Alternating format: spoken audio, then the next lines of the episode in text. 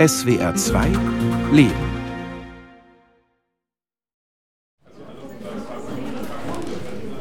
Ja, herzlich willkommen in einem Museum, das sich Antikriegsmuseum nennt. Mein Name Tommy Spree, lässt sich in Berlin gut merken. Bin ehemaliger Lehrer für Englisch, Geschichte und Sport.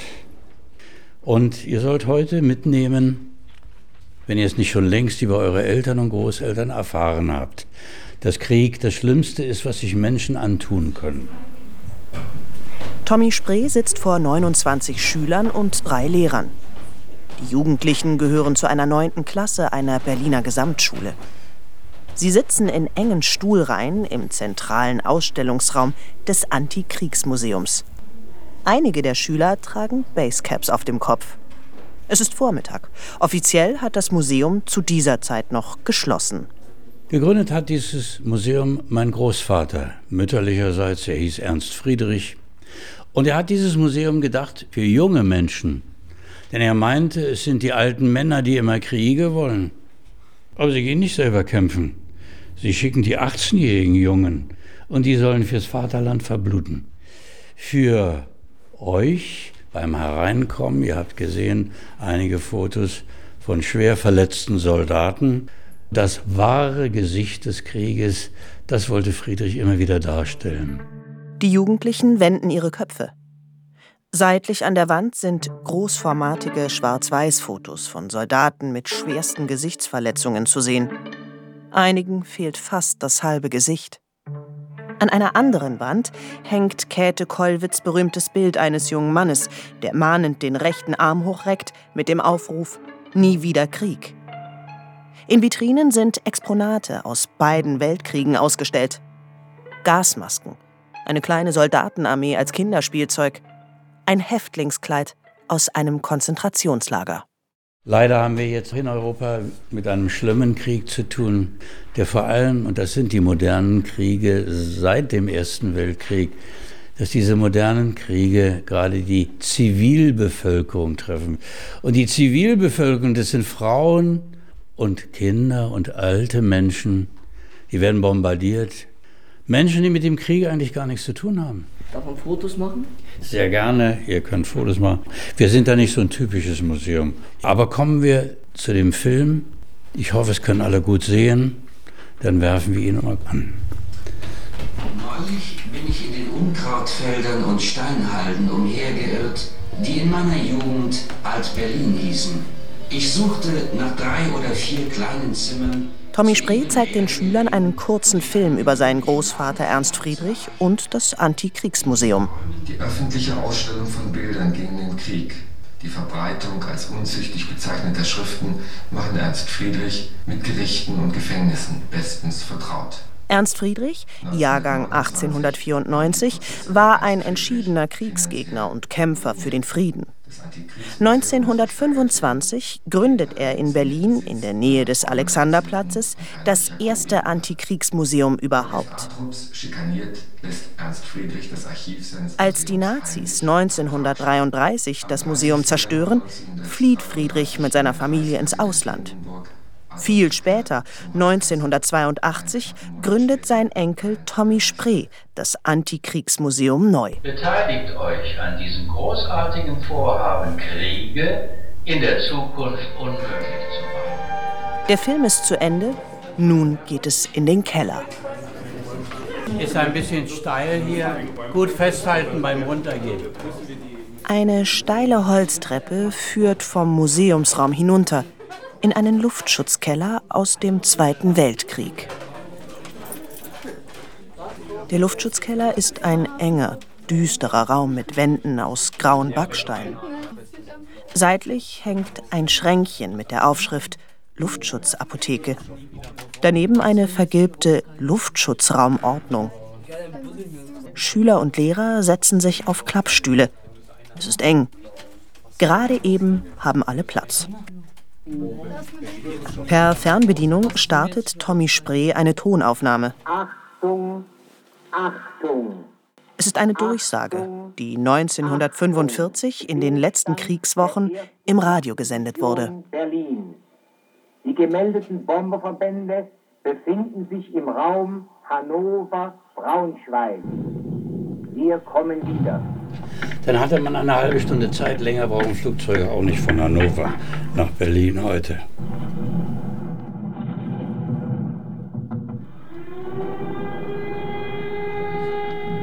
Das ist die Entwarnung und bedeutete, die Bombardierung war zunächst einmal vorbei, konnte aber in zwei, drei Stunden wieder losgehen.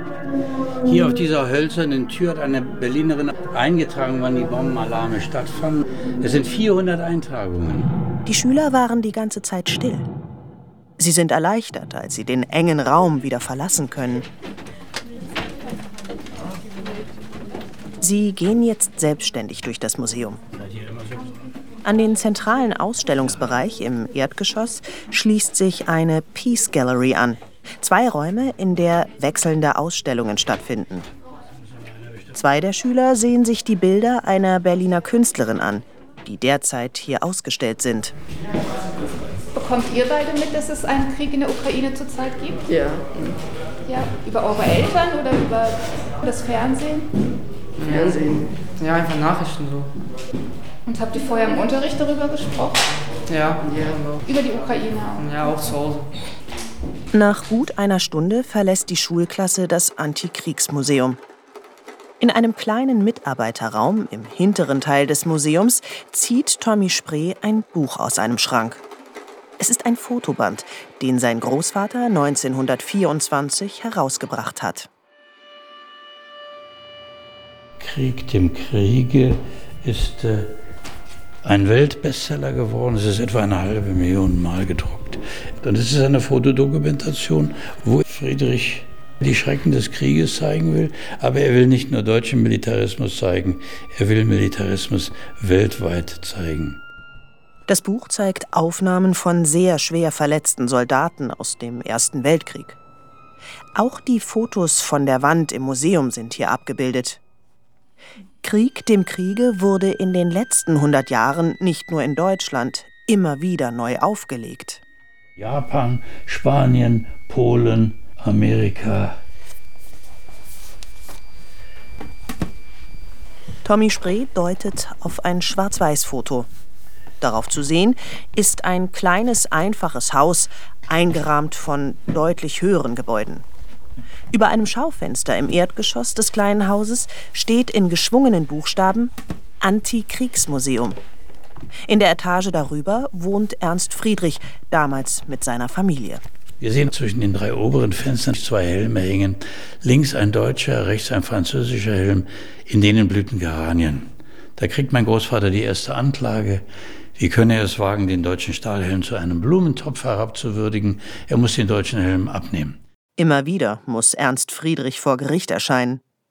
13 Mal wird er zur Zeit der Weimarer Republik verurteilt, vor allem wegen Beleidigung der Reichswehr. Bis 1933 sitzt er insgesamt drei Jahre im Gefängnis. War hier vorgesehen, einen Tee zu machen oder wie sehe ich das jetzt hier? Renate Spree ist dazugestoßen. Sie stellt einen Wasserkocher an und setzt sich zu ihrem Mann in die Sitzecke, die es hier gibt. So etwas wie die Zentrale des Museums ist dieser kleine Mitarbeiterraum. Auch Schreibtisch und Computer stehen hier. Ein Bücherschrank. Auf einem Stapel Zeitschriften hocken Friedenstauben, die jemand aus Papier gebastelt hat. Renate und Tommy Spree sind seit über 50 Jahren verheiratet. Er ist 82, sie 77 Jahre alt. Hinter jedem erfolgreichen Mann steht eine Frau, die, die, die ihm den Rücken stärkt. Unterstützen tue ich das alles. Und wenn Not am Mann ist, mache ich auch mal eine Ausstellungstafel oder einen Museumsdienst. Ich bin Pragmatikerin und möchte eben gerne, dass was passiert und bin aber nicht die Macherin in dem Sinne. Anfang der 80er Jahre hält Renate Spree ihrem Mann öfters vor, er rede immer nur von einer Wiedereröffnung des Antikriegsmuseums, unternehme aber nichts. Es war einfach die Zeit reif. Es kam von so vielen Seiten. Von Kirchentag her, der NATO-Doppelbeschluss wurde angeprangert. Die Zeit war so unruhig, dass man sagte, es muss was passieren. Und Ernst Friedrich wurde da richtig publik. Die ganzen Wehrdienstverweigerer haben sich auf ihn berufen. Und, und dadurch wurden wir auch involviert. Naja, dann sollte man das Museum vielleicht aufmachen wieder. Jeder sprach darüber, aber die Tat fehlte im Grunde. Der entscheidende Impuls kommt dann, als Tommy Spree Ende 1981 auf einer größeren Veranstaltung einen Vortrag über Ernst Friedrich hält. Nach dem Vortrag wird er in ein Nebenzimmer gebeten. Und dann war Lilo David vom Sender Freies Berlin. Herr Spree, wann eröffnen Sie das Antikriegsmuseum? Schluck. Und da waren wir auf einmal in eine Sache reingerutscht. Wir hatten keine Ahnung davon. Zusammen mit drei Lehrerkollegen stürzt er sich in den Aufbau eines neuen Antikriegsmuseums. Die vier setzten sich eben zusammen und sagten, wir sind jetzt der weiche Kern. Harten Kern wollten wir nicht für die Friedensbewegung, sondern das war der weiche Kern. Und überlegten nun, wie kriegt man Räume, wie können wir es machen. Wir mussten dann doch einen Verein gründen, obwohl wir das eigentlich nicht wollten. Ernst Friedrich meinte, Vereine sind so unjugendlich. Friedensbewegung. Da versteht man sich ohne irgendwelche Grundlagen oder so. Da muss man keine Satzung und kein Pipapo haben. Das hat sich dann im Laufe der Jahre als Fehlschluss erwiesen und dann wurden wir eben ein Verein. Otto Holski hat gesagt, wenn sich drei Deutsche treffen, dann gründen sie gleich einen Verein. Wir haben dann wirklich äh, in diesem kleinen Souterrain neben dem Herbel-Theater haben wir Räume bekommen. Da haben wir angefangen, ohne Verein, ohne alles. Wer mitmachen wollte, durfte mitmachen. Eröffnung des Antikriegsmuseums im Aufbau, wie es sich zu Beginn nennt, ist am 2. Mai 1982, dem 15. Todestag von Ernst Friedrich. In den Jahren darauf muss das Museum mehrfach umziehen. Mal kommt es in einer Kirche, mal im Foyer eines Rathauses unter. An seinem jetzigen Standort, in einer ruhigen Wohngegend im Ortsteil Wedding, ist es seit 1998. Hallo, reinspaziert. Montag, 16 Uhr. Wie an jedem Tag um diese Uhrzeit öffnet das Antikriegsmuseum seine Räume für Besucher. Eine kleine Gruppe Männer und Frauen hat schon vor der Tür gewartet. Robin Bresing, der heute Dienst im Museum hat, empfängt sie. Also wenn Sie zum ersten Mal bei sind, wir haben eine kleine Garderobe um die Ecke, falls Sie Sachen ablegen wollen. Der typische Start wäre ein kurzer Film zur Geschichte vom Museum und so. Ernst Friedrich, auch alle deutschsprachig. Ne? Wunderbar, dann passt das auch. Die Besucher sind einverstanden, sich zunächst den Film anzusehen. Während der läuft, stellt Robin Bresing die Türen zu den hinteren Ausstellungsräumen und zum Luftschutzkeller auf. Macht überall Licht. Der 35-Jährige hat es von seiner eigentlichen Arbeit in einem großen Unternehmen nur gerade eben pünktlich ins Museum geschafft. Ich hatte heute um 15.30 Uhr Feierabend, das heißt, um jetzt hier um vier herzukommen, da kann halt nicht viel dazwischenkommen, das ist schon richtig. So wie 20 weitere Menschen aller Altersstufen auch, ist Robin Bresing ehrenamtlich im Museum tätig. Bresing selber kam vor fast zehn Jahren zunächst als Geschichtsstudent für ein Praktikum hierher. Warum ist er geblieben? Es ist einfach, ich glaube, die Grundidee natürlich, die Message des Museums, also die, die Idee hinter dem Museum, also die Atmosphäre hier. Über den Hausflur die Peace Gallery, das sind immer wechselnde Ausstellungen. Das heißt, da alle zwei, drei Monate ändert sich die Ausstellung. Genau, das war's dann soweit. Danke. Danke. Die Besucher verteilen sich in den Räumen. Einer von ihnen ist ein junger Mann. Er war Anfang des Jahres schon einmal hier, sagt er. Das Thema Krieg war für ihn damals abstrakt und weit entfernt. Ich konnte mir einfach schwer vorstellen, dass es bewaffnete Konflikte auf europäischem Boden zeitnah gibt und dass es so schnell Realität wird und dass letztlich wenige politische Entscheidungsträger das einfach bestimmen können und dann eine Invasion in ein souveränes Staatsgebiet erfolgen kann und wir auch so machtlos zuschauen müssen als äh, Zivilgesellschaften Europas, das hat mich sehr verunsichert und natürlich auch sehr betroffen gemacht. Eine andere Besucherin ist ebenfalls nicht zum ersten Mal hier. Sie ist an diesem Nachmittag zusammen mit drei Familienmitgliedern hergekommen. Ich war vor drei oder vier Jahren schon mal hier und war so beeindruckt und äh, dachte, das möchte ich gerne teilen. Was für mich hier im, im, Zentrum steht, ist einfach auch die Publikation von Ernst Friedrich. Vor allem eben auch mit diesen gesichtsverletzten Männern. Das ist was, was man so leicht vergisst und was so viel über die Wirklichkeit des Krieges sagt. Menschen, die das Antikriegsmuseum besuchen, kommen zumeist gezielt hierher. Sie haben es im Internet entdeckt oder über Ernst Friedrich gelesen. Mitarbeiter Robin Bresing macht die Erfahrung, dass unter den Besuchern inzwischen auch solche sind, die nach Antworten in Bezug auf den Ukraine-Krieg suchen. Wir haben auf jeden Fall diese Fragen. Nicht, dass jeder Besucher so käme, aber es kommt immer wieder, dass die Frage direkt von den Besuchern kommt. Wie kann man da rangehen als eigentlich friedensbewegter Mensch? Wie kann man da reagieren? Was sagt er den Besuchern?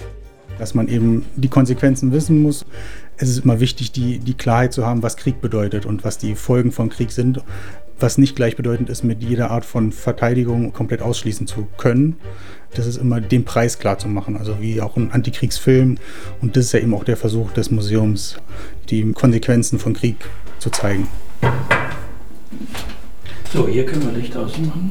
Da muss ich immer gucken, ob der schwarze Schalter, das Licht da unten an der Decke ist ein Schalter, den kann man von hier oben nicht ausmachen. Da muss ich nachher mal gucken.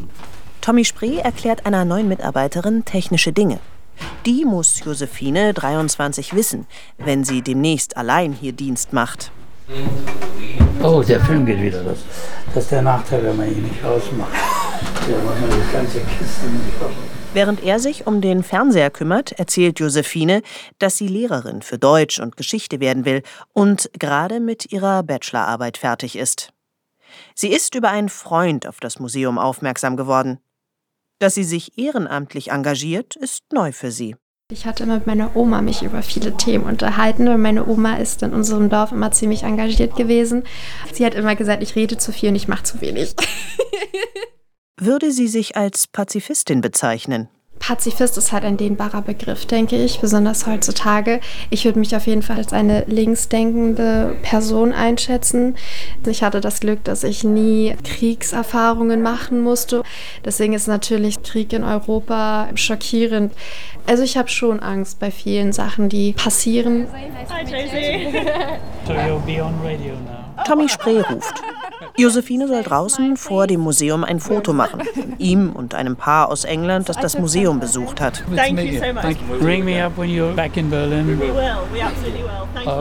Zurück im Museum erzählt Tommy Spree, dass das Paar aus England einen Roman gelesen hatte, in dem Ernst Friedrichs Antikriegsmuseum vorkam. Und daraufhin haben die sich sachkundig gemacht und sind extra nach Berlin gekommen, um uns hier zu besuchen. Das ist natürlich toll, wenn da Leute von weit her kommen. Auch für mich, für mein Englisch, dass ich mein Englisch aufpolieren kann. Er ist in England geboren und aufgewachsen. Nach Ernst Friedrichs Flucht vor den Nazis gelangen seine Eltern damals über mehrere Stationen nach London.